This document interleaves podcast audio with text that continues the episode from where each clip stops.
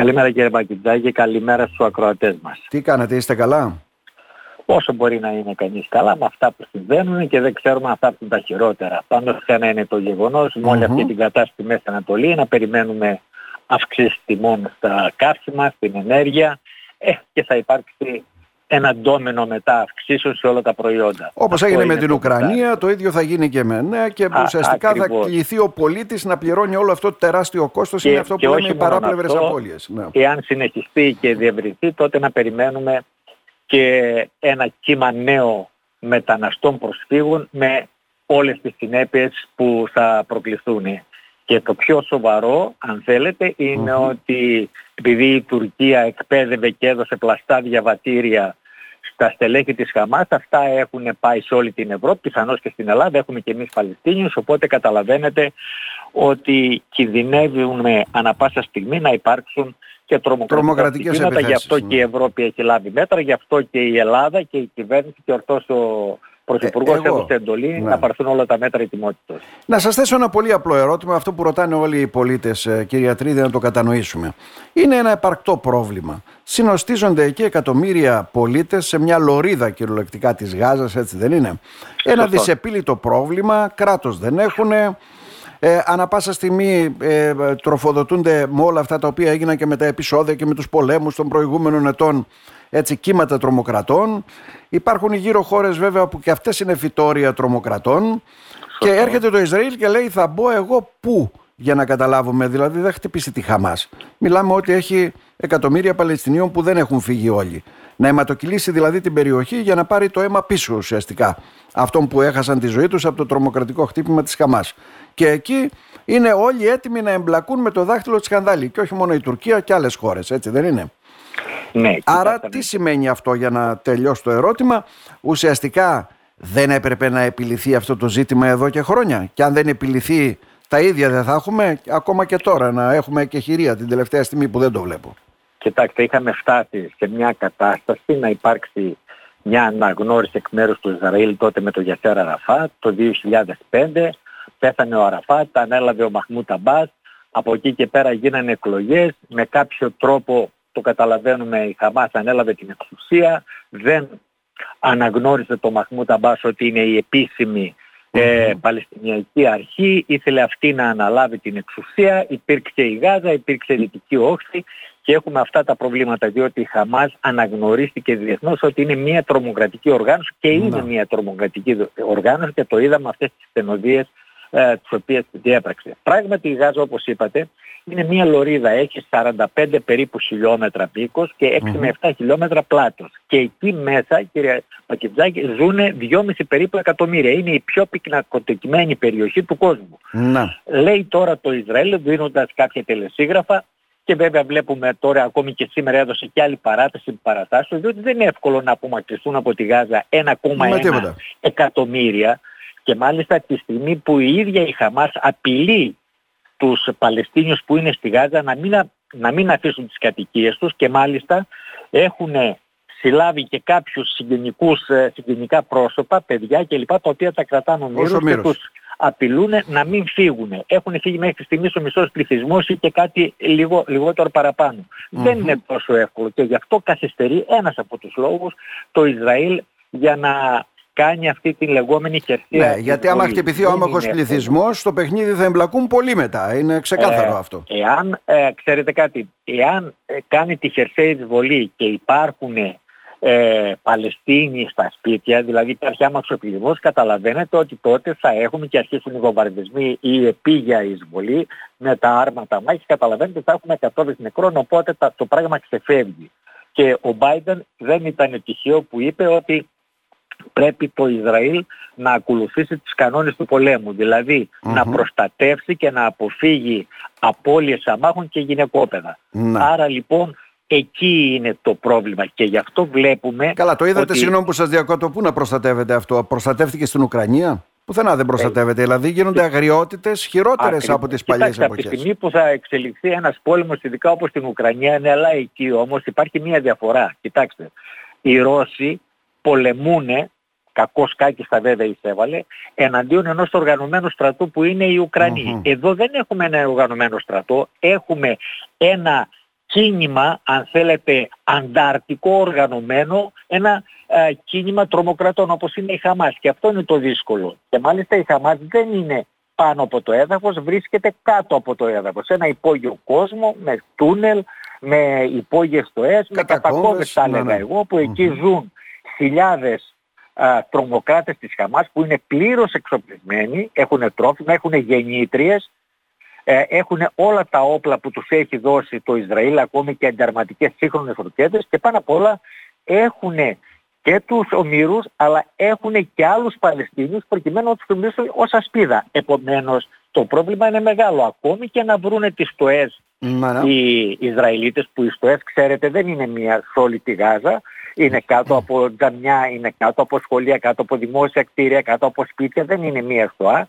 Οπότε και να τις βρούνε έχει τον τρόπο βέβαια το Ισραήλ και η Αμερική με αυτά τα θερμοβαρικά βλήματα τα οποία μπορούν να εισχωρήσουν μέσα να 50 ε, και 70 μέτρα να εκραγούν. Αλλά ξέρετε κάτι αυτό θα προκαλέσει κατεδάφιση κτηρίων σε μια μεγαλη έκταση. Αν εκεί υπάρχουν Παλαιστίνοι τότε καταλαβαίνετε όλοι αυτοί θα σκοτωθούν οπότε αυτό επιδιώκει η Χαμάς θα βγάλει βίντεο και θα λέει κοιτάξτε να δείτε τι κάνει το Ισραήλ άρα θέλει να εκθέσει το Ισραήλ και από που είναι ε, από, από θύμα που είναι να γίνει θήτης. Αυτός ήταν και ένας από τους στόχους της Χαμάς. Άρα είναι λίγο δύσκολο. Άρα είναι δύσκολη και η χερσαία επιχείρηση, είναι πάρα πολύ δύσκολη, ιδιαίτερα με τόσο εξοπλισμένους άνδρες. Και η αεροπορική επίθεση και αυτή είναι δύσκολη, γιατί και οι δύο περιπτώσεις... επειδή έχει σύγχρονα αεροσκάφη είναι τα F-35, το F-15 αλλά και τα F-16 τα Viper, κάνει χειρουργικές επιδρομές. Αλλά όσο και σύγχρονα είναι τα αεροπλάνα, πάντοτε πάντα θα υπάρξει για ε, παράπλευρες απώλειες που δυστυχώς παράπλευρες απώλειες είναι οι άμαχοι.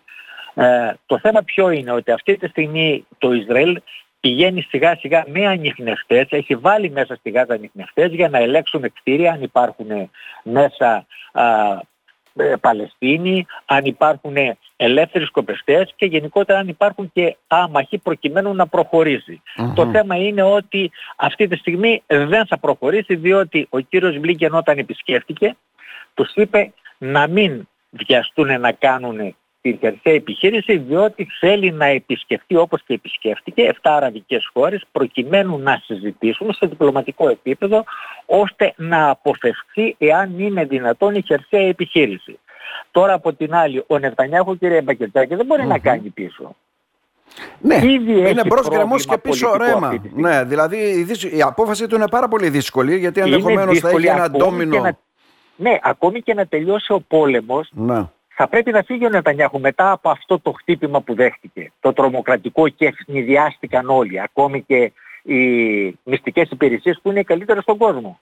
Άρα λοιπόν δεν μπορεί να κάνει πίσω σε αυτή τη φάση. Το πότε θα κάνει τη χερσαία επιχείρηση μένει να το δούμε διότι σήμερα ως γνωστόν και το ξέρετε ο κύριος Μπλίγκεν ήταν στην Αίγυπτο, συζητήσανε πολλά θέματα, πίεσε τον ε, κύριο Σίση, τον ηγέτη της Αιγύπτου, να ανοίξει την είσοδο και έξοδο στη Ράφα προς την Αίγυπτο. Αρνήθηκε στην αρχή αλλά τελικά ε, συμφώνησε να ανοίξει η είσοδος, να περάσουν μόνο η ανθρωπιστική βοήθεια που είναι σε, σε καύσιμα, σε φάρμακα, αλλά σε νερό και κάποια τρόφιμα. Και ο φόβος είναι μήπως τα καύσιμα να κλέψει η Χαμάς γιατί θέλει να τροφοδοτήσει τις γεννήτερες που είναι ε, στους υπόγειους διαδρόμους. Οπότε και εκεί υπάρχει ένα πρόβλημα, ενώ το κάρσιμο θα δοθεί για τα νοσοκομεία.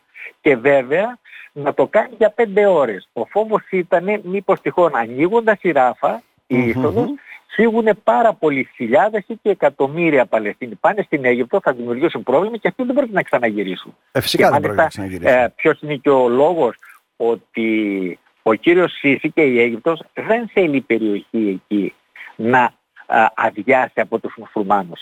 Θέλει να υπάρχουν Από την άλλη πλευρά το Ισραήλ δεν θέλει να καταλάβει όλη την λωρίδα της Γάζας διότι εάν το κάνει αυτό θα δημιουργηθεί ένα πρόβλημα επιπλέον διότι θα πρέπει να διοικήσει και να ελέγξει την περιοχή και αυτά τα εκατομμύρια του κόσμου. Ναι, δηλαδή ουσιαστικά να κάνει μια προσάρτηση μιας επαρχίας δηλαδή στο δικό του ε, κράτος ε, και να μπει ακόμα και να το καταλάβει ολοκληρωτικά. Το πρόβλημα είναι αυτό. Θα δούμε τι θα πει σήμερα. Θα μεταφέρει κάποια μηνύματα ο κύριος Μπλίγκερ που θα συναντηθεί πάλι με τον κύριο Νετανιάχου.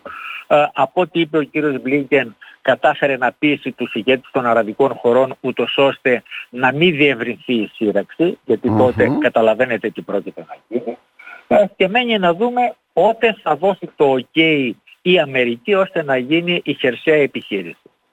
Ναι, θα αποδώσουν αυτές οι διπλωματικές κινήσεις ή με τη χερσαία επιχείρηση όλα θα έρθουν πάνω κάτω πάλι; Εγώ αυτό το οποίο εκτιμώ κύριε Μπακετζάκη είναι ότι και η Αμερική φοβάται και ανησυχεί για την εμπλοκή του Ιράν, διότι εκεί το πρόβλημα, αλλά και το Ιράν δεν θέλει να εμπλακεί σε μία σύραξη με το Ισραήλ και ειδικά με την Αμερική ε, ή γενικότερα με το δυτικό κόσμο, άλλα είναι τα προβλήματά του και ξέρει ότι αν εμπλακεί θέλοντας και μη θα γίνει, θα χρησιμοποιηθούν ε, πυρηνικά όπλα. Άρα σε μια άλλου είδους κατάσταση όπου πέραν τις καταστροφές που θα προκαλέσει θα καταστρεφεί και ο ίδιος, δηλαδή ο ηγέτης του Ιράν και ο λαός του. Δεν το θέλει. Άρα δηλαδή αφήνουν όλη μια κατάσταση να υπάρχει, κάποιος τους βολεύει ανά πάσα στιγμή να έρθουν έτσι στη σύγκρουση αυτή που λέμε Αράβων, Εβραίων και ούτω καθεξής.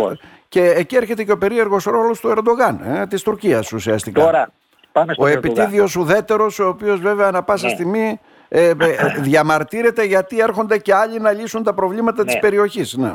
Ποιο είναι το πρόβλημα του Ερντογάν; Ο κύριος Ερντογάν αφενός μην είναι εκκρεμισμένος με το μη επαντρωμένο που κατέριψαν οι Αμερικανοί και δεύτερον είναι απογοητευμένος αφενός μεν για το ρόλο του διαμεσολαβητικού που προσπάθησε να παίξει μεταξύ Ουκρανίας, Ρωσίας και ειδικά τελευταία με τον Πούτιν σε ό,τι αφορά την απελευθέρωση των uh, σιτηρών και δεν απέδωσε, άρα ο ρόλος του ε, αυτό που προσπάθησε να παίξει δεν είχε τα αναμενόμενα αποτελέσματα, προσπάθησε να εκμεταλλευτεί και αυτή την κρίση, δηλαδή να παίξει ένα διαμεσολαβητικό ρόλο μέσω Ισραήλ Χαμάς ό,τι αφορά την απελευθέρωση των αμάχων. Αρνήθηκε βέβαια ο Νετανιάχου μετά από τη θέση που πήρε, επόμενο ήταν. Αλλά αρνήθηκε και η Χαμάς. Επομένως βλέπει ο Ερντογάν ότι μένει απ' έξω από αυτή την κρίση, άρα ο ρόλος του δεν είναι αυτός που ήθελε να, να παίξει και αν τελειώσει ο πόλεμος θα μείνει εκτός τραπεζιού διαπραγματεύσεων. Γιατί αυτός είναι ο στόχος. Αν δημιουργεί ο ίδιος ή δημιουργούνται κρίσεις πάντοτε να είναι μέσα ούτως ώστε σε κάποια στιγμή που θα υπάρξουν διαπραγματεύσεις ή διπλωματικές κινήσεις να είναι μέσα για, ε, για ωφέλη τα οποία Από την άλλη έχουμε και την ε, δήλωση, τη δήλωση, την πίεση του κυρίου Μπλίνκεν του Υπουργού Εξωτερικών της Αμερικής προς τον Τούρκο Υπουργό Εξωτερικών του Φιντάν άμεσα να καταδικάσει τη Χαμάς την τρομοκρατική ε, επίθεση που έκανε. Να. Αρνήθηκε ο Φιντάν και δεν νομίζω θα το κάνει ο Ερντογάν.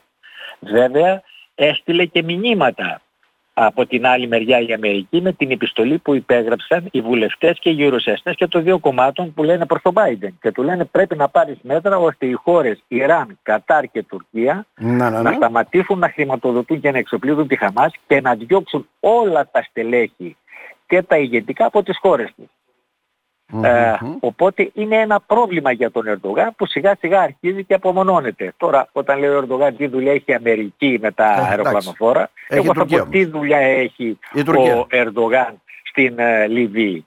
Και από την άλλη δεν μπορεί να, να μιλάει για, για το YPG τους Κούρδους να τους χαρακτηρίζει τρομοκρατική οργάνωση που δεν είναι και από την άλλη να στηρίζει τη Χαμάς η οποία είναι Χαμάς. διεθνώς αναγνωρισμένη τρομοκρατική οργάνωση. Άρα είναι σε μια αντίφαση ο κύριος Ερδογάν πάντοτε βέβαια σύμφωνα με αυτά που το συμφέρουν. Εγώ θεωρώ ότι είναι σε δύσκολη θέση και βέβαια θα δούμε και πώς θα εξελιχθούν οι σχέσεις μετά από τη θέση που πήρε και με την Αμερική και με το Ισραήλ. Κύριε Ατρίδη, να σε ευχαριστήσουμε θερμά για τα σχόλιά σας, να είστε καλά. Να είστε καλά, χάρηκα πολύ και ευχαριστώ πάρα πολύ κύριε Μπακετζά και καλή συνέχεια. Να είστε καλά κυρία Τρίτη.